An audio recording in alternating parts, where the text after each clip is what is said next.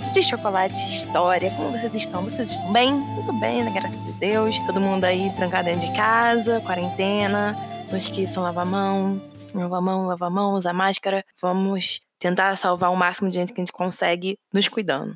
E como vocês estão? Vocês estão bem? Vocês gostaram do último episódio de Hellas? Gente, muitas, muitas emoções nesse episódio. Cara, se você não viu, eu tô quase falando, para esse episódio, vai escutar e depois você volta, porque aquilo ali tá lindo. Lindo! Mas enfim, sejam bem-vindos para mais um episódio. Nós estamos aqui hoje, nessa tarde, nessa noite, nesse dia, nessa madrugada. Não importa a hora que você esteja escutando, eu te desejo uma boa qualquer coisa acrescente aí com tarde, noite, dia, madrugada, que for melhor para você. E não esqueçam que qualquer dúvida, qualquer comentário, qualquer sugestão, vão lá no Instagram, arroba Elizabeth Margot, ou no Facebook, Elizabeth Margot. Fala lá comigo, eu tô lá, sempre respondo. É da hora. Quando vocês vão lá falar comigo, eu gosto muito, fico muito animada. Fico dando saltinhos assim pela casa. Meu namorado que é testemunha disso. Também lá eu posto as fotos do episódio, né? Tem sempre uma fotinho ou outra lá. Então, vão lá. Não esqueçam de ir lá. Faço com muito carinho. Como eu falei para vocês no último episódio de Chocolate História, agora nós temos uma nova forma de chegar aos episódios, que é www.chocolatehistoria.com.br, que aí você vai direto pro site do Anchor. Com isso eu vou deixar até o recadinho do Anchor aqui agora para vocês, que o Anchor, olha, é show de bola. Então, gente, o chocolate de hoje vai ser o Nestlé Mil de morango. Giovana, por que você escolheu esse chocolate? Porque hoje nós vamos falar sobre o feudalismo. E dentro desse sistema, dessa grande teia feudal, nós temos os três estratos sociais que vão formar o feudalismo, que vão ser a essência desse feudalismo, que é os nobres, a eclésia e os servos, não necessariamente nessa ordem, mas são esses três. Então, por isso que eu escolhi o chocolate Mio da Nestlé, de morango, né? Porque eu gosto mais de morango. Mas tem de laranja e de goiaba, então você pode escolher o sabor que você quiser. Porque esse chocolate tem três camadas, né? O chocolate, o morango, o leite. E aí eu achei bem legal fazer essa analogia. Então comam, se deliciem com esse chocolate, escutem esse episódio maravilhoso que eu vou fazer para vocês agora. Então, gente, hoje nós vamos falar sobre o feudalismo. Eu vou fazer isso de uma forma um pouquinho diferente. Eu tava pensando em o que fazer para esse episódio de hoje. Eu confesso que a semana foi bem, bem agitada, então eu não tive nem tempo de estruturar direito ainda a continuação da Tudor. E eu falei, não, então eu vou inserir outra coisa que vai ser legal e que vai dar muito contexto para, enfim, outros assuntos que nós vamos tratar aqui. E é nada mais nada menos do que o feudalismo. Eu já fiz um episódio falando sobre o feudo, a suzerania e a vassalagem, que é o episódio 10 de Chocolate História. E ali eu falei especificamente sobre essas relações de vassalagem e suzerania que existem na Idade Média. Agora, nós vamos falar sobre o sistema feudal, que é onde essas relações estão inseridas. E como que eu vou fazer isso? Eu decidi seguir a linha de pensamento do meu professor medieval 2 lá em 2016. Lá naquela época, ele nos mostrou três historiadores: o Bloch, Guerreau se eu estiver falando errado, me desculpa, mas é francês, eu já perdi a linha, né? E o de Bi. Esses três caras juntos vão nos mostrar uma ideia mais completa do que foi o feudalismo, que foi a Idade Média, de certa forma. E aí eu tava pesquisando aqui sobre o que eu iria falar, eu falei, cara, eu vou usar essa linha, que é a linha que eu particularmente gosto. Quando eu falo linha que eu particularmente gosto, é essa interação dos três historiadores. E basicamente vai ser assim o nosso episódio. Nós vamos falar do Bloch, do Guerreau e do DB. Eu vou tentar mostrar para vocês as similaridades deles, e aí a gente vai fazer um quadro onde ele, todos eles se completam, quase como um triângulo. Block numa ponta, Guerreau em outra e DB em outra. E todos eles se ligam. Um vai discordar do outro em alguma coisa? Pode ser. Um vai reafirmar o que o outro disse outra coisa? Pode ser. Mas a visão que eles trazem sobre o estudo desse feudalismo, dessa Idade Média, é tão única e, de certa forma, tão assertiva, pelo menos na minha visão, que juntos eles formam todo esse contexto feudal medieval que a gente vai conhecer, né, e se debruçar hoje. Então, o episódio de hoje é basicamente sobre isso. Eu espero que vocês gostem. Qualquer dúvida, gente, por favor, vão lá falar comigo de verdade, porque é essencial isso, ok? Então, vamos lá. Vamos trazer algumas ideias antes da gente começar a falar sobre o primeiro historiador, que é o Bloch. E eu primeiramente quero jogar uma pergunta para vocês, óbvio que eu vou responder, mas enfim, vamos jogar, que é o que é o feudalismo? A primeira coisa que eu tenho que falar para vocês é: esqueçam o que o Marx fala. Isso aqui não entra aqui, eu não estou partindo do princípio de Marx. A segunda coisa que eu tenho para falar para vocês é que o feudalismo, ele não é algo pronto e acabado. Ele é um problema historiográfico. Eu gosto muito disso, desse termo, problema historiográfico, muito pela ambiguidade que isso traz. Como assim, Giovana? A questão aqui do feudalismo não é que não tem resposta para o que é. É que tem várias visões, várias formas de se explicar o que é feudalismo. E a gente nunca vai chegar numa concreta. O que eu tô passando para vocês agora é a forma mais assertiva para mim.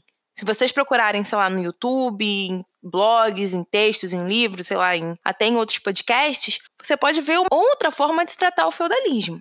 E esse seria um problema historiográfico. Não que é um problema por não ter uma adesão em uma teoria só, mas é justamente por ter várias respostas para um termo só.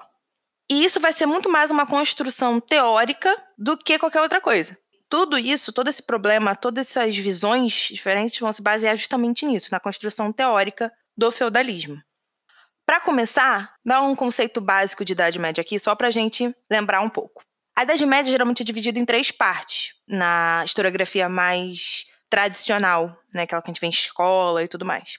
Que é a primeira parte, a Alta Idade Média, que começa com a queda do Império Romano no século V e vai, basicamente, até o século XI. Quem entra a segunda parte da Idade Média, que é a Idade Média Central, onde ela vai ser do século XI ao século XIII. E vai ser nessa Idade Média Central que o feudalismo nasce, segundo principalmente Locke. Né, mas assim, já é um, um, se tornou quase que um consenso. E por último, que é a Baixa Idade Média, que ocorre entre os séculos 13 e 15, que é o fim da Idade Média por completo. Então nós entendemos que é uma subida com a alta, uma estabilidade com a central e uma descida com a baixa. Depois dessa pequena produção, vamos de fato começar o nosso conteúdo e aí ir trabalhando nessa ideia de feudalismo, de Idade Média. O primeiro historiador que nós vamos falar é Mark Bloch. Eu já fiz um episódio aqui sobre o livro Os Reis Taumaturgos. E esse livro é um dos clássicos do Bloch. Então lá eu falei um pouquinho sobre o Bloch e tudo mais. E particularmente aqui não é a minha ideia falar sobre os historiadores, porque senão o episódio vai ter, sei lá, três horas de duração. Vamos falar sobre Bloch. Bloch é um dos maiores historiadores que já existiram, fundador da história social. Ele vai focar justamente nessa ideia de social. Como que ele vai fazer isso? Com a homenagem vassálica, com feudo, o vassalo e senhor. Essas três questões. Aí você vai virar pra mim e falar assim: pô, Giovana, mas você já disse que fez um episódio sobre feudo, vassalagem e suzerania, né? Sim, e aqui eu realmente não vou falar sobre essas práticas. Então, se você tá com interesse nisso, se você de fato quer escutar só sobre isso, vai nesse episódio. É o 10. Mas eu não posso deixar de falar de como que ele abordou essa Idade Média, né? Como ele abordou esse feudalismo.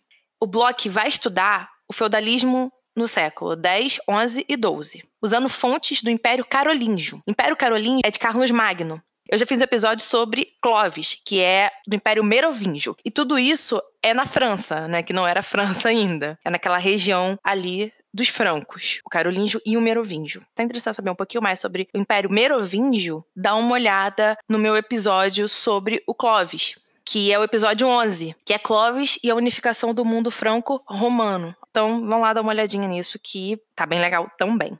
A primeira crítica que eu já vou fazer ao Bloch é que ele vai tentar implantar uma suposta evolução e herança do mundo antigo para o mundo medieval. Como assim, Giovana? Então ele vai querer dizer que é o seguinte: tudo que o mundo medieval tem é uma evolução ou uma herança da antiguidade, do Império Romano, dos helenos, né, da Grécia, de tudo isso. Isso está equivocado, porque não dá para traçar esse tipo de argumentação em linha em um sistema tão grande de tempo e organização que é o feudalismo. Eu não posso dar uma origem a ele e nem uma linha de continuidade para um sistema tão grande em termos de temporalidade em termos de organização.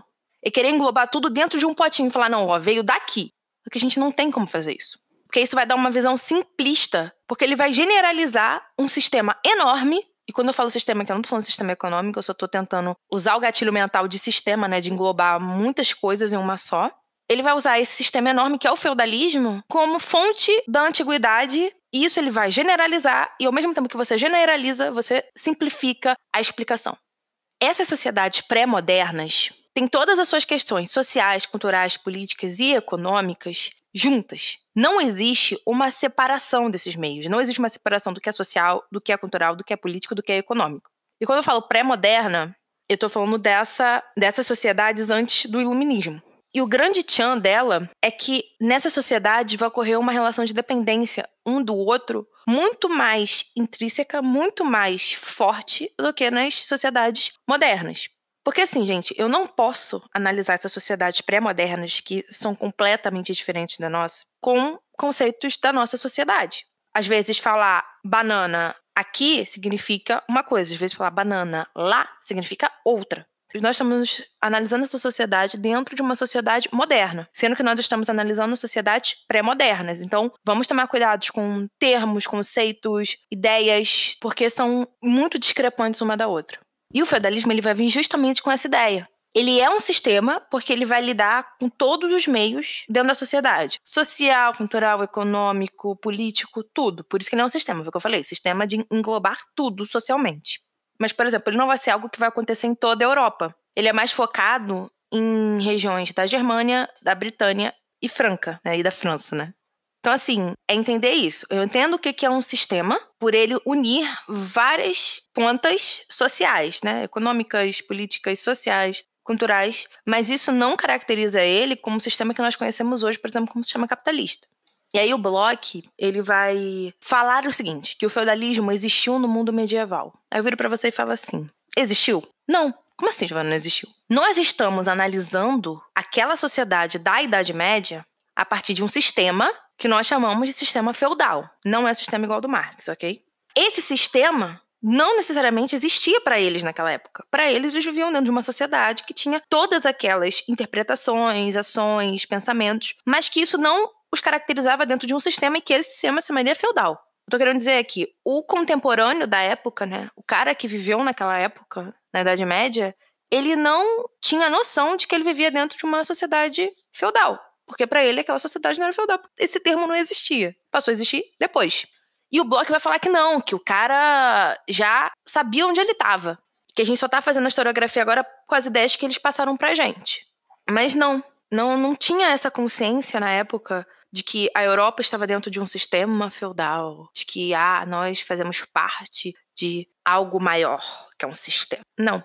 Tudo isso que a gente até vai falar, de certa forma, como a gente vai definir esse sistema, toda essa forma de definir esse sistema, de mostrar, ah, o feudalismo é dessa forma, vão ser posteriores à época, que vai apenas moldar o tempo presente para entender a sociedade. Então a gente faz toda uma análise para entender aquela sociedade, mas dentro do nosso tempo presente. A gente nunca vai entender aquela sociedade no tempo presente dela. Eu sei que pode estar dando meio umas bugadas, mas é isso, é mostrar que quando a gente vai entender alguma sociedade, isso não só se refere ao, ao medievo. A gente vai entender essa sociedade através do nosso tempo, moldado através disso, e não através do tempo dele. O Bloch tem três grandes contribuições dentro do feudalismo, desse sistema que é muito importante. A primeira é a, a ideia do vínculo de dependência que ele traz. A segunda é a circulação monetária, que vai ainda existir no medievo, que isso é uma coisa que, tipo, vai, com certeza vai ter alguém que vai escutar e falar: existia dinheiro no medievo? Sim, existia circulação monetária. O Bloch ele vai mostrar isso. E o vínculo de parentesco mais importante do que o de sangue. Aí você fala assim, pô, mas parentesco não é sangue? Então, não.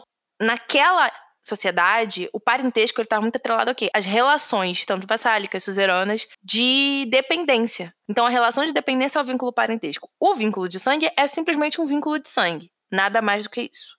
Porque o que, que vai acontecer? Aí, falando dessa primeira ideia, né, do vínculo da dependência, ele vai falar que o feudalismo, ele é marcado pelas relações ou laços, pode escolher a palavra que quiser, de interdependência ou, melhor dizendo, rede de interrelações pessoais. Imagina uma teia de aranha. Então, é basicamente isso que ele quer dizer. Cada pontinho é um senhor, é uma pessoa no medievo, e cada fiozinho que liga esse pontinho a outro é uma rede de interdependência entre essas pessoas, essa interrelação, porque a linha vai e volta.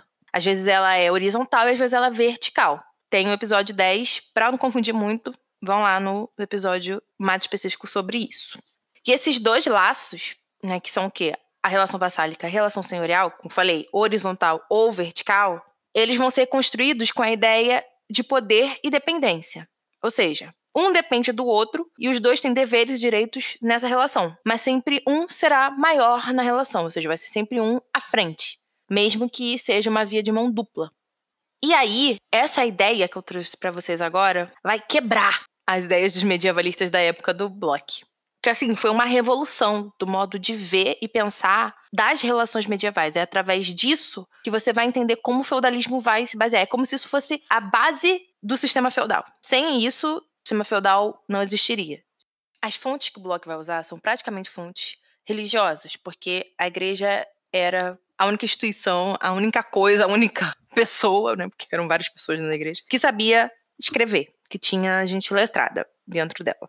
Então isso vai dar uma visão muito religiosa aos estudos do Bloch. Mas com isso ele também vai ver como que o simbolismo vai adentrar dentro dessa sociedade medieval. Porque justamente por não ser uma sociedade escrita, você precisa passar o conteúdo, né? Você precisa passar o significado, passar a importância ou sacramentalizar algo através de alguma coisa. E vai ser feito através dos símbolos. Por exemplo, a gente vai ver muito isso na, na própria igreja, né? Para ela estabelecer uma relação com o mundo espiritual e o mundo material, porque ela é a única que escreve, mas quem vai na missa não escreve. Então, como que eu vou fazer essa relação? É aí que ela vai, por exemplo, trazer as questões das relíquias, do evangelho, da própria hóstia, para mostrar para aquelas pessoas que aquilo é material, aquilo que a igreja está passando de fé, que é espiritual, pode ser também transformado em material. Questões um pouco mais litúrgicas.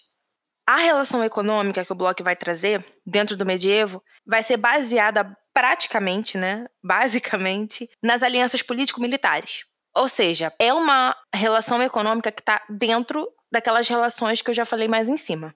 Ela não escapa daquilo. Então ela vai estar tá imputada dentro de uma relação de suzerania, de uma relação de vassalagem.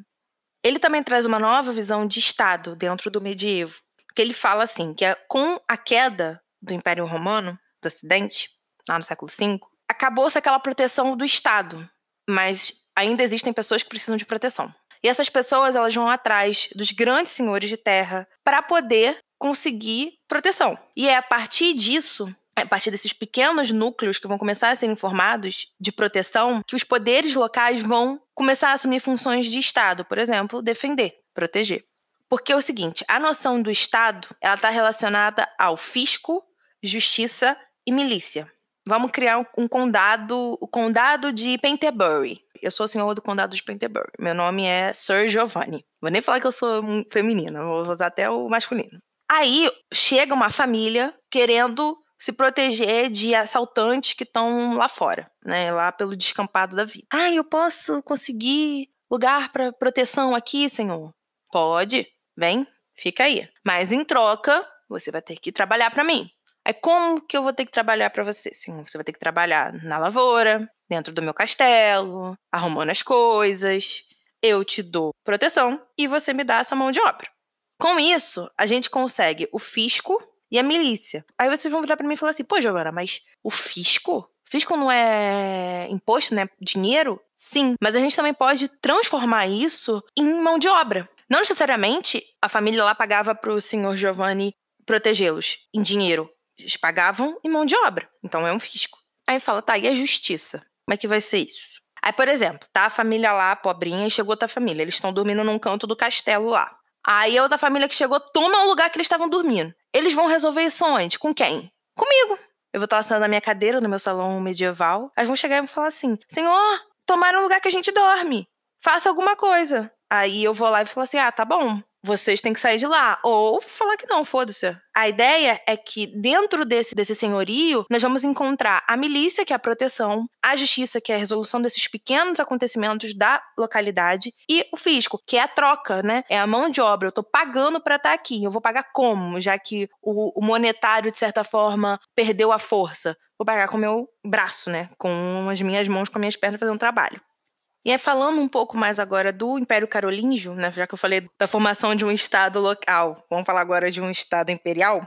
Na Idade Média, a gente vai ver uma tendência, segundo o Bloch, a formações de governos imperiais. Calma, isso a gente vai ver ao longo de toda a Idade Média? Não. Mas ainda assim, por exemplo, o Império Carolíngio é um exemplo disso, o Império Merovingio, do Clovis. É um outro exemplo disso. Vamos lá escutar o episódio do Clovis, está bem legal, episódio 11. Então, nós conseguimos ver esse quê imperial dentro das relações governamentais no medievo. falei bastante sobre isso no do Clovis, ok? Mas a questão é, pegar esse Império Carolíngio, que tava lá na Idade Média Central, lá no Altão, pá, e ver como que ele organizou o poder dele. E é a partir disso que a gente vai começar a entender as bases do feudalismo. Porque o imperador vai dar poder às elites locais. Porém, esse poder que essas elites locais tinham, foi essa paradinha que eu já falei e tal, não tirava o poder do imperador. Então, o imperador dava o poder para as elites locais, mas elas ainda tinham que prestar contas com o cara lá em cima, que é o Carlos Magno. E aí, quando esse Império Carolingio ele vai acabar, esse poder desses nobres que o Carlos Magno deu vai se difundir. Então, agora, ao invés da gente prestar conta com o imperador, que já não existe mais, ninguém vai prestar conta com nada. Eu sou meu senhor e eu faço o que eu bem quiser da minha terra. Não tenho que prestar conta mais a ninguém. E é aí que a gente consegue ver, por exemplo, esse pequeno estado sendo formado. Agora eu vou pontuar o que seriam as bases do desenvolvimento do sistema feudal para o bloco. Foi tudo isso que eu já falei, mas só meio que para dar uma fechada no assunto bloco, que é o quê? A nobreza que vai instituir um poder local e político em si, ou seja, ela vai passar a ser uma autarquia, ela vai se comandar, autocomandar-se. Vai ocorrer a degradação do poder livre, do simples camponês livre, que tem a sua própria terra livre, livre, livre. Que ele vai passar a ser preso à terra, porque quem é o dono da terra não é ele, mas o dono da terra pode mudar e ele vai continuar na terra. Vamos começar a ver o poder local se tornar hereditário, a escravidão, a escravidão vai começar a desaparecer, e a alta nobreza vai passar a ter o poder de ban. A alta nobreza aqui é duque, conde e o alto clero. E o que, que é o direito de ban, o poder de ban? É nada mais nada menos do que o monopólio dos fiscos, da milícia e da justiça. E a partir desse direito de ban, quando eu falar assim, direito de ban, você vai entender que são essas três coisas. E é a partir disso que vai se formar os estados. E esses estados vão ser o quê? Concentrados dentro da figura do senhor feudal. E aí é interessante dizer que a monarquia feudal nasceria dali, dessa nobreza. Né? Por exemplo, um duque entre vários lá da região, vai se sobressair em termos de poder, né, de relações, e vai passar a dominar esse direito perante todos os outros nobres. Vai ter um, um episódio só para isso. Mas é basicamente assim que a monarquia feudal se estabelece. Agora nós vamos falar sobre Alain Guerreau e a proposta, né, a ideia de feudalismo que ele nos traz. Primeira coisa que já vai começar a se repetir é que o Guerreau ele vai dizer que a Idade Média vai ser um horizonte teórico que ela vai ser um conceito criado para representar toda uma Europa medieval, mas que isso não necessariamente se enquadra em uma coisa só. Para ele, o feudalismo é uma estrutura historiográfica que vai nascer no século XVIII, e ele se torna bem mais crítico quando ele fala que a visão atual que nós temos da Idade Média não pode ser defendida como uma construção de conhecimento, pois o iluminismo vai romper com tudo vindo antes dele e vai criar uma nova imagem para essa Europa medieval. Então, o nosso conhecimento vai partir do iluminismo. E o iluminismo vai romper com a Idade Média. Então não vai ser uma construção, né? uma ligação com conhecimento. Vai ser um, um conhecimento através de uma quebra, através de uma interpretação que veio de uma quebra. Ou seja, a historiografia se baseou no iluminismo para estudar a Idade Média.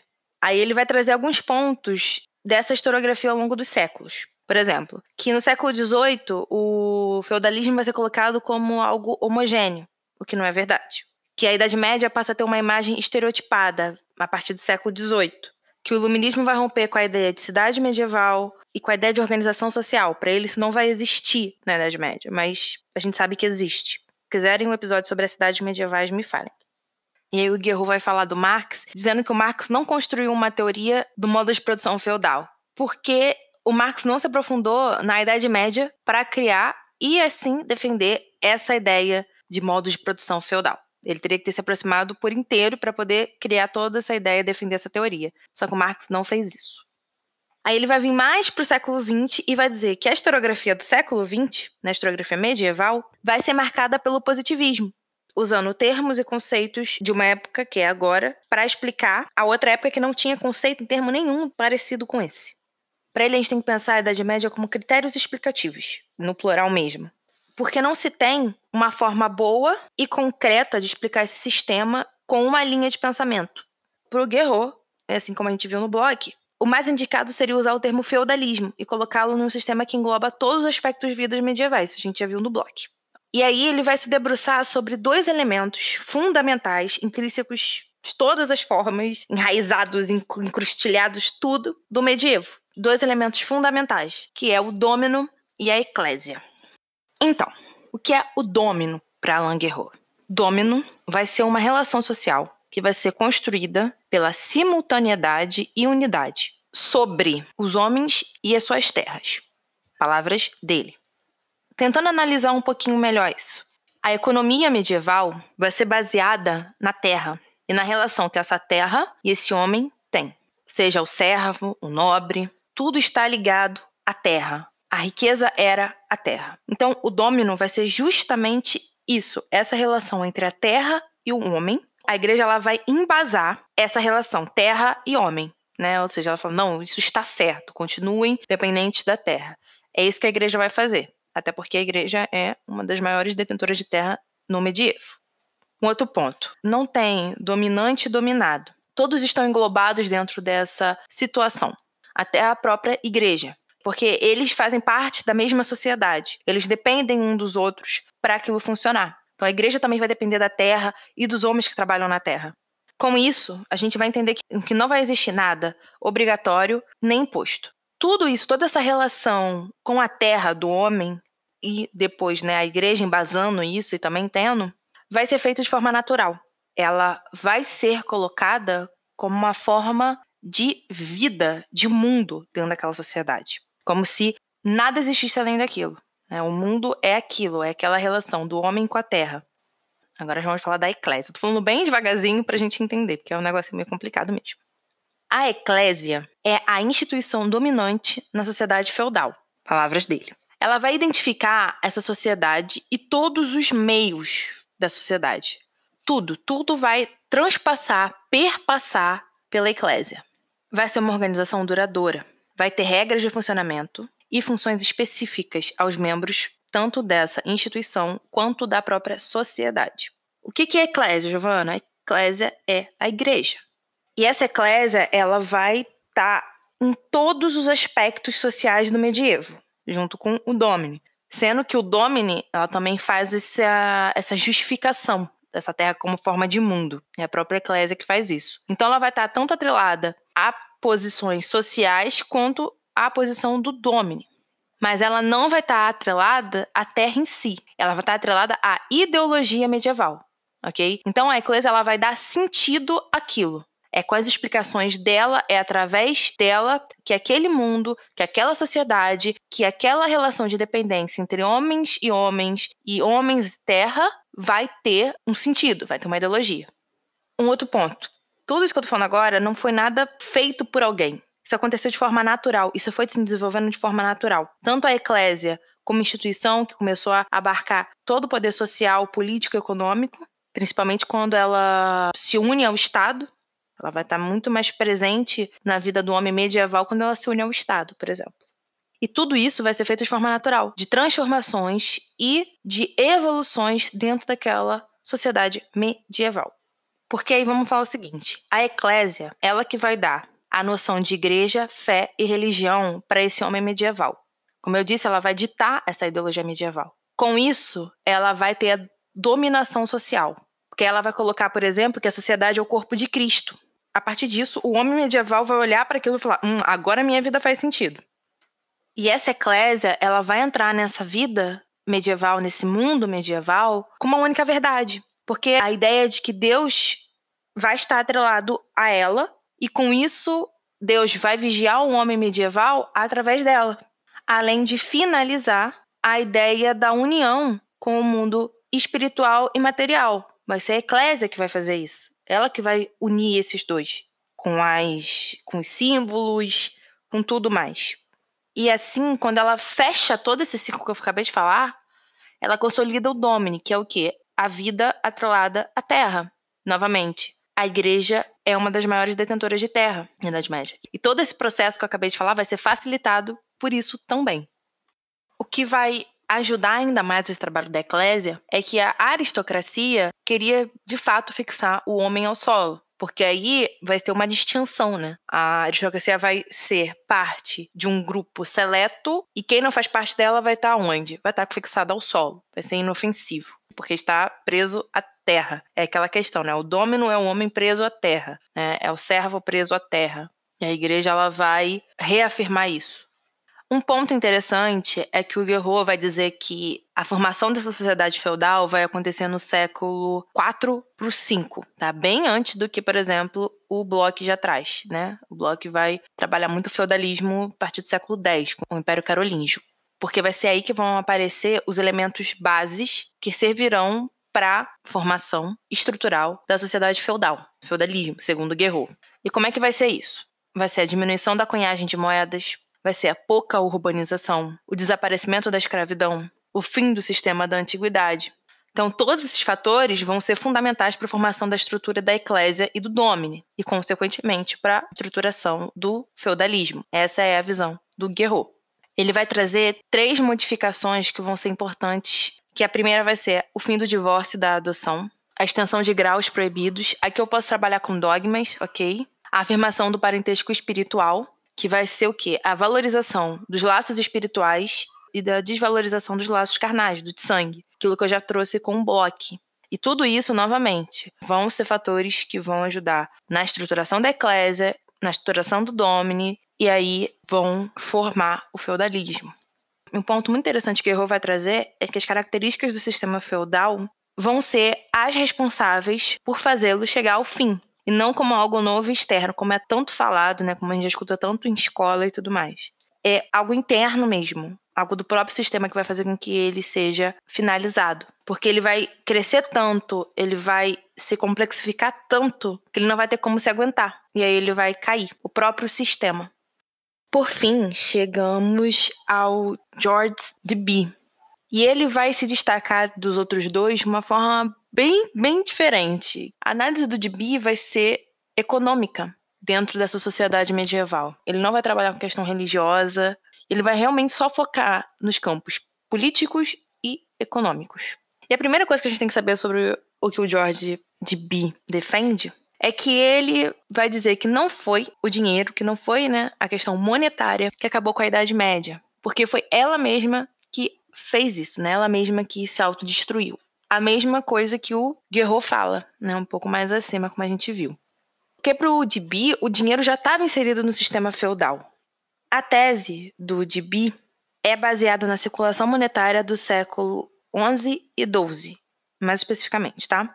Por que ele faz esse recorte temporal tão claro, assim, tão direto? É que para ele falta fonte para análise. Então, já que falta fonte para análise, eu vou analisar aquilo que eu tenho, que é do século XI ao século XII. E ele vai deixar claro que as relações de produção no medievo não são imóveis e nem homogêneas, que pelo contrário, elas vão variar de região e de intensidade, ou seja, uma região vai ser de uma forma, vai ser mais intenso, na outra vai ser menos intenso, e por assim vai por toda a Europa. Caracterizando assim que o feudalismo não é algo estático, ele é mutável. E que ele pode chegar a ter uma pequena, pequena mobilidade social. Não algo muito alarmante, mas uma pequena mobilidade social.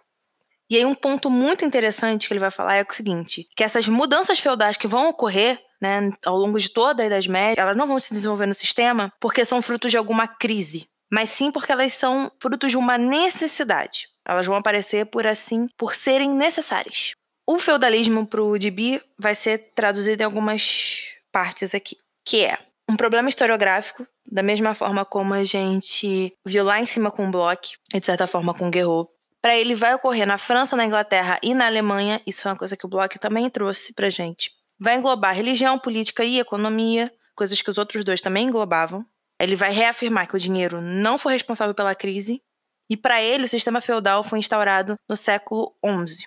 Para ele também, feudo é concessão de direito. E que direito é esse? É o direito de ban, aquele que a gente viu lá no Bloch. Então, assim, ele vai conversar talvez mais com o Bloch do que Guerreau. Mas, ao mesmo tempo, ele vai trazer ideias inovadoras. Outra coisa que ele traz é a extensão do domínio, parecido com o que o Guerreau traz de domínio, ok? Mas o Tibi vai trabalhar de outra forma. Para ele, essa extensão, essa enorme extensão do domínio, que no caso é a Terra, passou a diminuir no século XI e XII, porque ocorreram várias divisões dessa terra devido ao poder crescente do Senhor. Por isso que vai ocorrer essa necessidade de divisão. E aí, as pessoas já não vão pagar mais com a mão de obra, como eu já trouxe aqui para vocês. Elas vão pagar agora com dinheiro, quando ocorre essa divisão das terras vai ocorrer um crescimento demográfico. E aí, mesmo com essa diminuição do domínio, né, ou seja, com a diminuição de dependência das famílias ao Senhor, porque agora, apesar da terra ser do Senhor, ela só paga para ele, ela não tá atrelada, como eu sei naquele exemplo, né? Ela não vive nas barras do senhor. Óbvio que o senhor vai ter todo esse direito ainda em cima dele. Fisco, milícia, justiça. Só que agora vai ficar um pouco mais largo essa situação, mais espaçado. E mesmo com isso, não é uma crise que aconteceu, foi só uma readaptação do sistema em meio ao que estava acontecendo né, ao crescimento demográfico, a tecnologia, né, com novas ferramentas para a terra e tudo mais. Essa relação ainda vai ocorrer, mas só vai ser feita agora de uma nova forma, que é com o pagamento. Ah, Giovana, todo mundo pagava em dinheiro? Não necessariamente, ok? Podiam pagar, por exemplo, em sacos de arroz. Vou dar um exemplo clássico: saco de milho. Paga cinco galinhas para mim. Mas ainda assim ocorria esse pagamento. E ela só ia até o senhor quando ela precisava dele, não mais antes que estava na, na barra ali da saia do senhor e a exploração indireta vai aumentar. De início, muitos pagavam com produtos, como eu falei, depois passou a se pagar mais com dinheiro. Mas teve gente que continuou pagando com produtos, já teve gente que desde o início pagava com dinheiro. Não é uma coisa assim homogênea, tipo, ah, todo mundo agora paga com dinheiro, ah, todo mundo agora paga com produto. É uma coisa meio individual, de certa forma. E como que a gente vai explicar isso de uma forma mais sistemática? É o seguinte: no século XI e no século XII, vai ocorrer esse fortalecimento do poder feudal através dessa nova forma de cobrança de imposto, né, de utilização da terra do cara, né, dessa nova divisão das terras. Vai se ocorrer a criação de um, de um novo grupo dentro dessa sociedade, que são os grupos intermediários. São aqueles que têm contato com o senhor e têm um contato com o servo. Não necessariamente o servo vai ter contato direto com o Senhor, foi o que eu falei. Mas assim, essa relação ela vai se alargar, ela vai se afrouxar. Não que isso vá acabar, mas só que antes o cara que vivia na barra da saia do Senhor não vai necessariamente viver. E, por exemplo, agora ele vai ter um intermediário para falar com o Senhor. E esses grupos intermediários vão seguir a mesma linha senhorial de postos de trabalhos hereditários e vão ganhar dinheiro também em cima da cobrança que eles fazem para o Senhor. Porque muitas vezes o próprio senhor feudal não morava naquela terra. Ele tinha tanta terra, tanta terra, que não morava ali, nem ia ali. Aí quem ficava responsável era esse cara intermediário. E esse cara intermediário, ele cobrava pelo, pelo senhor, mandava para o senhor, mas também ficava com uma parte e assim poderia enriquecer com isso. Com isso, a gente vai conseguir ver que agora vão ter servos que vão ser presos à terra e vão ter servos que não vão ser presos, ou seja, servos que vão ser pagos para estar tá ali trabalhando e depois vão meter o pé, não estão mais presos ali, podem ir para qualquer lugar. Aí, né, com tudo isso, o DB vai falar que o dinheiro ele vai fazer parte desse sistema feudal, que a origem desse dinheiro vai estar tá ligada ao senhor, ao senhorio, à propriedade dele. Então, o feudalismo tem uma questão monetária, tem dinheiro envolvido. E já no século XIII, ele vai falar, a expansão urbana vai ainda intensificar essa relação. Agora o senhorio vai começar a ir para a cidade, porque vai ocorrer um novo crescimento urbano. E quem vai ficar na terra é o intermediário, que vai fazer essa ligação entre o senhor e o servo, e o servo. Então o senhor vai continuar recebendo dinheiro, porque está cedendo a terra dele, mas o intermediário também vai começar a administrar essa terra e ganhar dinheiro em cima disso. Quase como um novo grupo de senhorio vai surgir através desses intermediários, entendeu? E aí, pro DB, a riqueza do senhor vai estar tá ligada à reserva de mão de obra que ele tem. E onde está essa reserva de mão de obra? Na terra. Ou seja, tudo ainda dele vai estar tá girando em torno da terra, mesmo que ele já não esteja tão perto dela, ou mesmo que ele receba dinheiro por estarem usando ela. Então, gente, Chegamos ao fim desse episódio, denso, longo, sei que talvez um pouco complicado. Se você não entendeu de primeira, escuta de novo, vai devagar, vai autor por autor. Eu quis fazer a junção deles todos porque o resumo que eu tinha feito encaixou melhor dessa forma. Porque apesar de a gente ter falado muito, eu não, eu não falei tanto sobre cada autor. Eu falei as partes principais de cada um deles. O que eu quero que vocês entendam é que a gente pode traçar até uma linha temporal, começando com Guerrero, depois indo pro Block e finalizando com o DB. Sei que não tá nessa ordem, como eu expliquei, mas acho que a gente pode trabalhar dessa forma caso isso fique melhor para vocês quando vocês escutarem a segunda vez. Ou para fechar agora, entendeu? Então entenda aqui, Guerrero, Block e DB seriam uma ordem temporal, vamos colocar assim. Eu espero que vocês tenham entendido o que, que é o feudalismo. Eu não vou ficar aqui refazendo conceitos, né? Que eu já pô, eu passei o episódio inteiro falando disso. E também espero que vocês tenham entendido que eles conversam entre si. E que com esses três a gente consegue ver um feudalismo mais completo do que simplesmente pegar só um historiador, entendeu? Só um estudo. Por isso que eu quis trazer esses três juntos. Enfim, gente, é isso. Não vou me alongar. Já minha voz tá pedindo arrego já aqui, já tá uh, cansada. Eu espero que vocês tenham gostado. Qualquer dúvida, qualquer coisa, falem comigo. Escutem Hellas para dar aquela distraída de episódios assim mais longos, mais densos, tá bom? Semana que vem eu tô aí. Qualquer coisa, vão lá no Instagram, arroba Elizabeth Margot, underline, e no Facebook, Elizabeth Margot. Para escutar mais episódios, só digitar www.chocolatehistoria.com.br. Vai ter o link também na descrição do episódio. Eu espero de coração que vocês tenham gostado. Fiquei com Deus. Um grande beijo e tchau!